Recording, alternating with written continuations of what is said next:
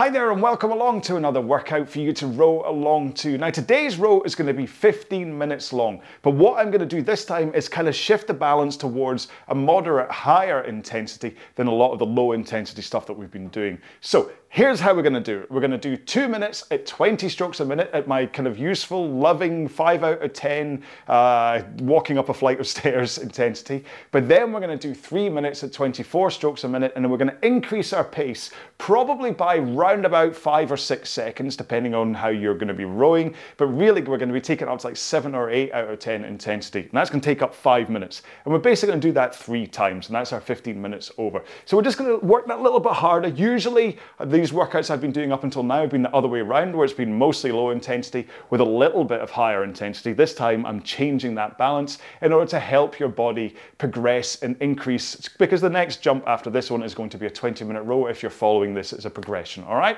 hope that makes sense. So we're going to do a four minute warm up beforehand. However, we still need to set up our machine. And on an Aviron, that means setting your resistance first. Now your resistance you're looking for is one where you get a nice connection from the stroke, but it doesn't feel like you have to tug and heave against it, but it also doesn't feel like you're just flapping in the wind. If you're using the Aviron app for the Concept two, then where I want you to set your lever is basically what I've just described, okay? Now on a clean machine, what I suggest is that you set your lever to round about five, okay? Because too high is the problem here, too low isn't a problem. Um, but if you know about drag factor, then I suggest setting it between one hundred twenty and one hundred thirty, and then you can adjust from there for comfort, but remember you're not having to fight it, all right? And then on the Aviron, well, I'll tend to do my tough workouts up at twelve, but I'll do a lot of these training workouts like this one down at nine in order to let me kind of work through the strokes and add in the power, okay? So maybe that's kind of where you might want to set yours. It's entirely up to you.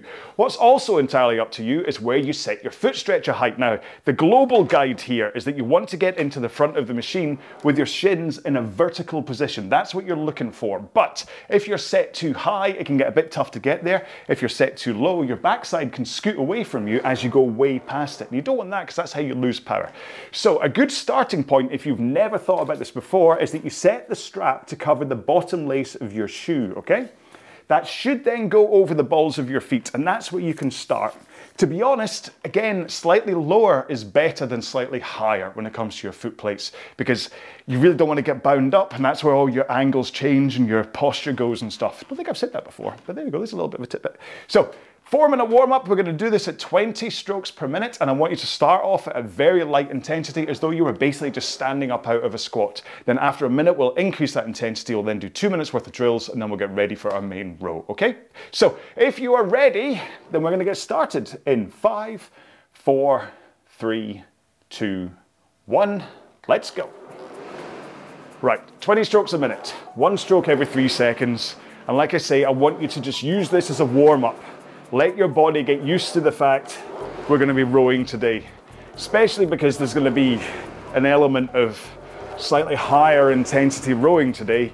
I want to make sure that you let your body get used to the fact that this is what you're doing, and I certainly don't want you to hit the ground running full speed and risk injury.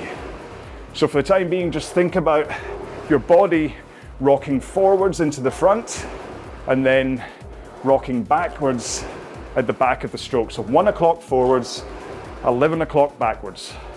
And then if you can try and think about straight arms as you're at the front as well, and keeping your arms straight, only pulling in at the back of the machine, and that will help the power get in there. Because I want you to push a little harder with your legs now to increase the power. So whereas you were nice and gentle before, now what you're looking for is that five out of ten effort that we'll, we will be rowing our twenty strokes a minute sections at today. So you should feel like you're now putting in some effort. Shouldn't feel hard, but you should know that you're connecting to the machine. You should feel the weight of the stroke, your heart rate will probably be climbing. It'll be faster breathing rate too. Kind of the intensity as though you were walking up lots of flights of stairs, okay? However, in two strokes time, we're gonna stop and put one foot on the ground. Okay, so put one foot on the ground and then continue rowing. And what this is doing is helping you with that compression into the front. You've got more space to do it because you've only got one leg strapped in. So you can get into that forwards tilt at the front and you can slide far enough forwards for your shin to be in a vertical position.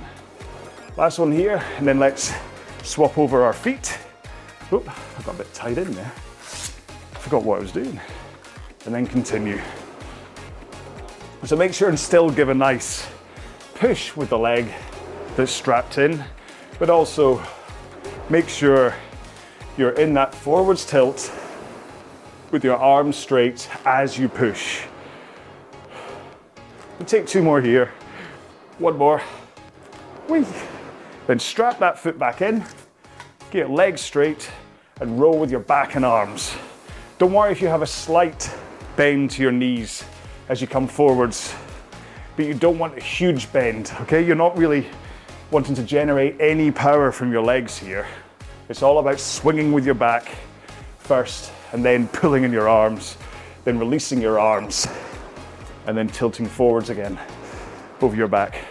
Let's take one more here, and then roll into the front with straight arms in the forwards tilt, and push out from the front with your legs. Don't worry about power here. A lot of people get caught up in thinking that they have to try and power into the machine.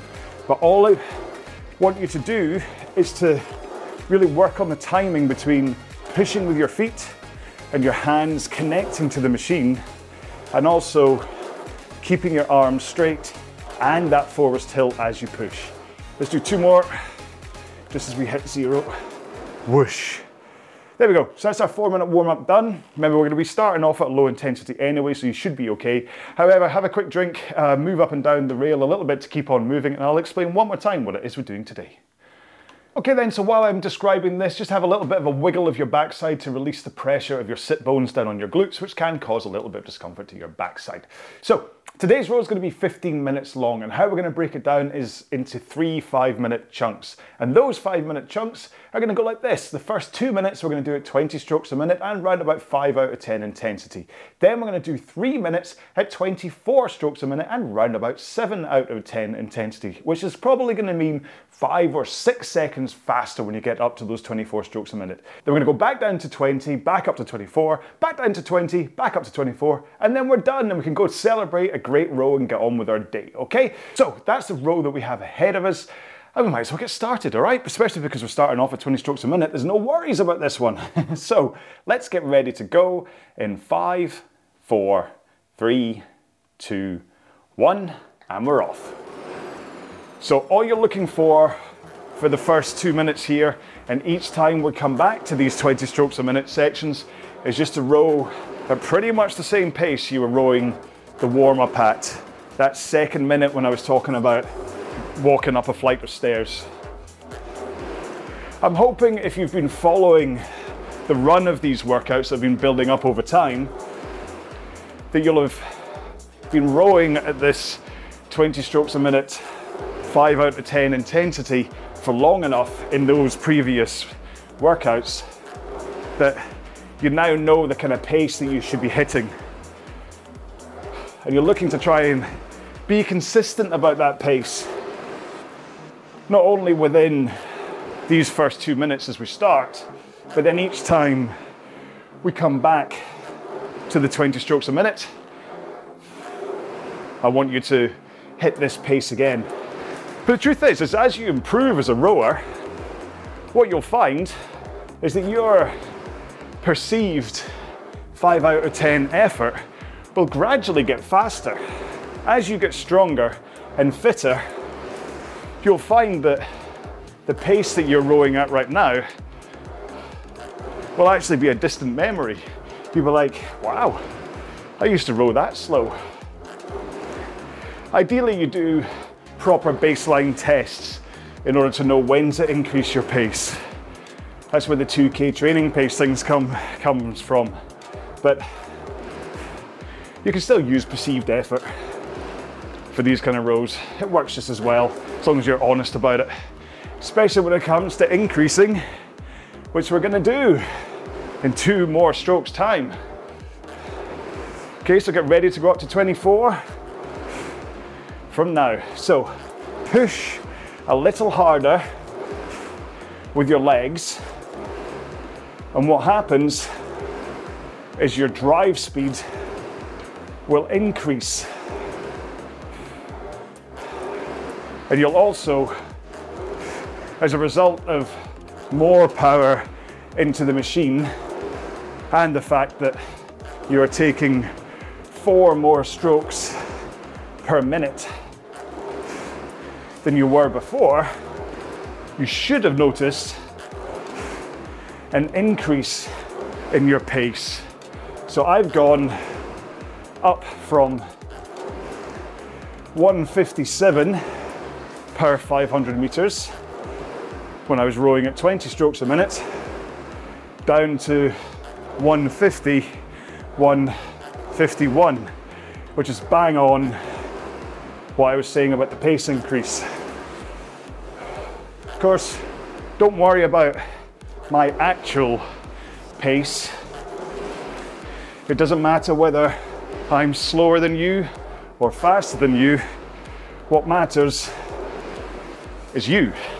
Okay, so this is why I always do my workouts as time-based, not distance-based. So if I did this as like a thousand meters, a thousand meters, you might be finished oodles ahead of me and just wouldn't work as a row along. Whereas this way, if you're rowing ten seconds faster than me, that's okay, because we're still, both of us still have just over a minute to go before we can swap down to twenty strokes a minute again. And there's a kind of percentage increase against our own performance. We'll both be increasing by the same amount relative to our own performance, if that makes sense. So all I'm saying is when I give numbers like one fifty-seven and one fifty, don't think that that's the pace that you have to row at, but do aim for the difference between the two. Okay, so I want you to try and go five or six seconds faster as you increase, which you're then going to take off in a few seconds time after this stroke. Here we go. So let's return to twenty strokes a minute. Back off. So I'm looking to go back down to one fifty-seven again, which I am, just to let my body recover. I mean, the twenty-fours aren't too intense, but they definitely do take you up. Heart rate increases by a lot more than when you're rowing at this pace. Breathing rate goes up, and your perceived effort should go up to like seven or eight out of ten. And this is a great way to kind of jump ahead if you're trying to increase your time on the machine. So when we went from twelve minutes to fifteen, the first fifteen minute row was just a single low intensity one to get used to rowing for fifteen minutes. But then this one, because it adds a little bit more intensity, this prepares you for the next jump up to twenty minutes. And although these kind of zone three, zone four heart rate workouts can be quite maligned in terms of their training effect, I think it's slightly misunderstood how useful mentally it can, that they can be, not just physically. Two more strokes. Then we're gonna go up to twenty-four again. Okay, you ready? So push harder with the legs and try to get back to the pace that you were rowing at twenty-four strokes a minute last time. Because the point here is that you want it to be a little bit uncomfortable. You never really see huge improvements from comfort. Yes, the low intensity rows build your core foundation fitness to allow you to then be able to work harder in a row like this. But speed, power, you really need to kind of get out of your comfort zone if you're looking to improve them. Not that I'm saying everyone wants to perform better, but if nothing else, by mixing up intensities, by doing the low intensity, slower rows, the fast rows, and then these more moderate rows, it just mixes things up so you don't get bored doing the same thing. I mean, lots is written about the importance of zone two training. Whether you're a runner, a rower, or whatever, but pretty much all the time, in every article, there's then a paragraph about how to overcome the boredom aspect of it. Whether that means putting on a podcast or Netflix or even listening to me. Those zone two rows, eventually you have to learn to love them and learn how to kind of get through them. And so sprinkling on a little bit more excitement every four or five sessions can help too. Okay, two more strokes. One more. And back to twenty. So that's ten minutes done. And we can return to twenty strokes a minute again. Just ease off a bit. Not too much though. I want you still to get back to that pace that you've been rowing twenty strokes a minute at. After all, you still want to make sure and get the workout benefits from this row. And as we're in the back third of this row, sometimes it's round about now that fatigue can start to set in, not just physically, but mentally too, where if you've never really worked out at this intensity for this duration before, you can start to kind of drift a bit. And you usually notice that first by seeing your pace start to wander downwards. You're like, hang on, before I was rowing at one fifty-seven, now I'm down at two oh three, why is that? And usually it's a technique thing. And the first thing to go, technique wise, is your posture and your backswing. So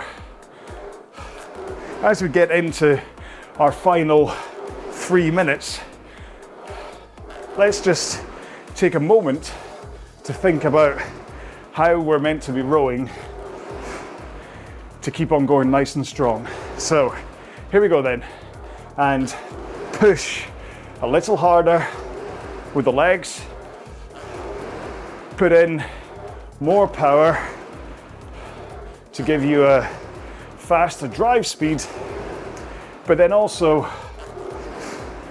complement that with a faster or slightly faster recovery to the front. And really, if you can just think about the sequencing and your body positions as you push with your legs, and then as you initiate your recovery, usually everything else looks after itself. So as you come to the front of the machine, make sure your arms are straight, relaxed though, not too tense.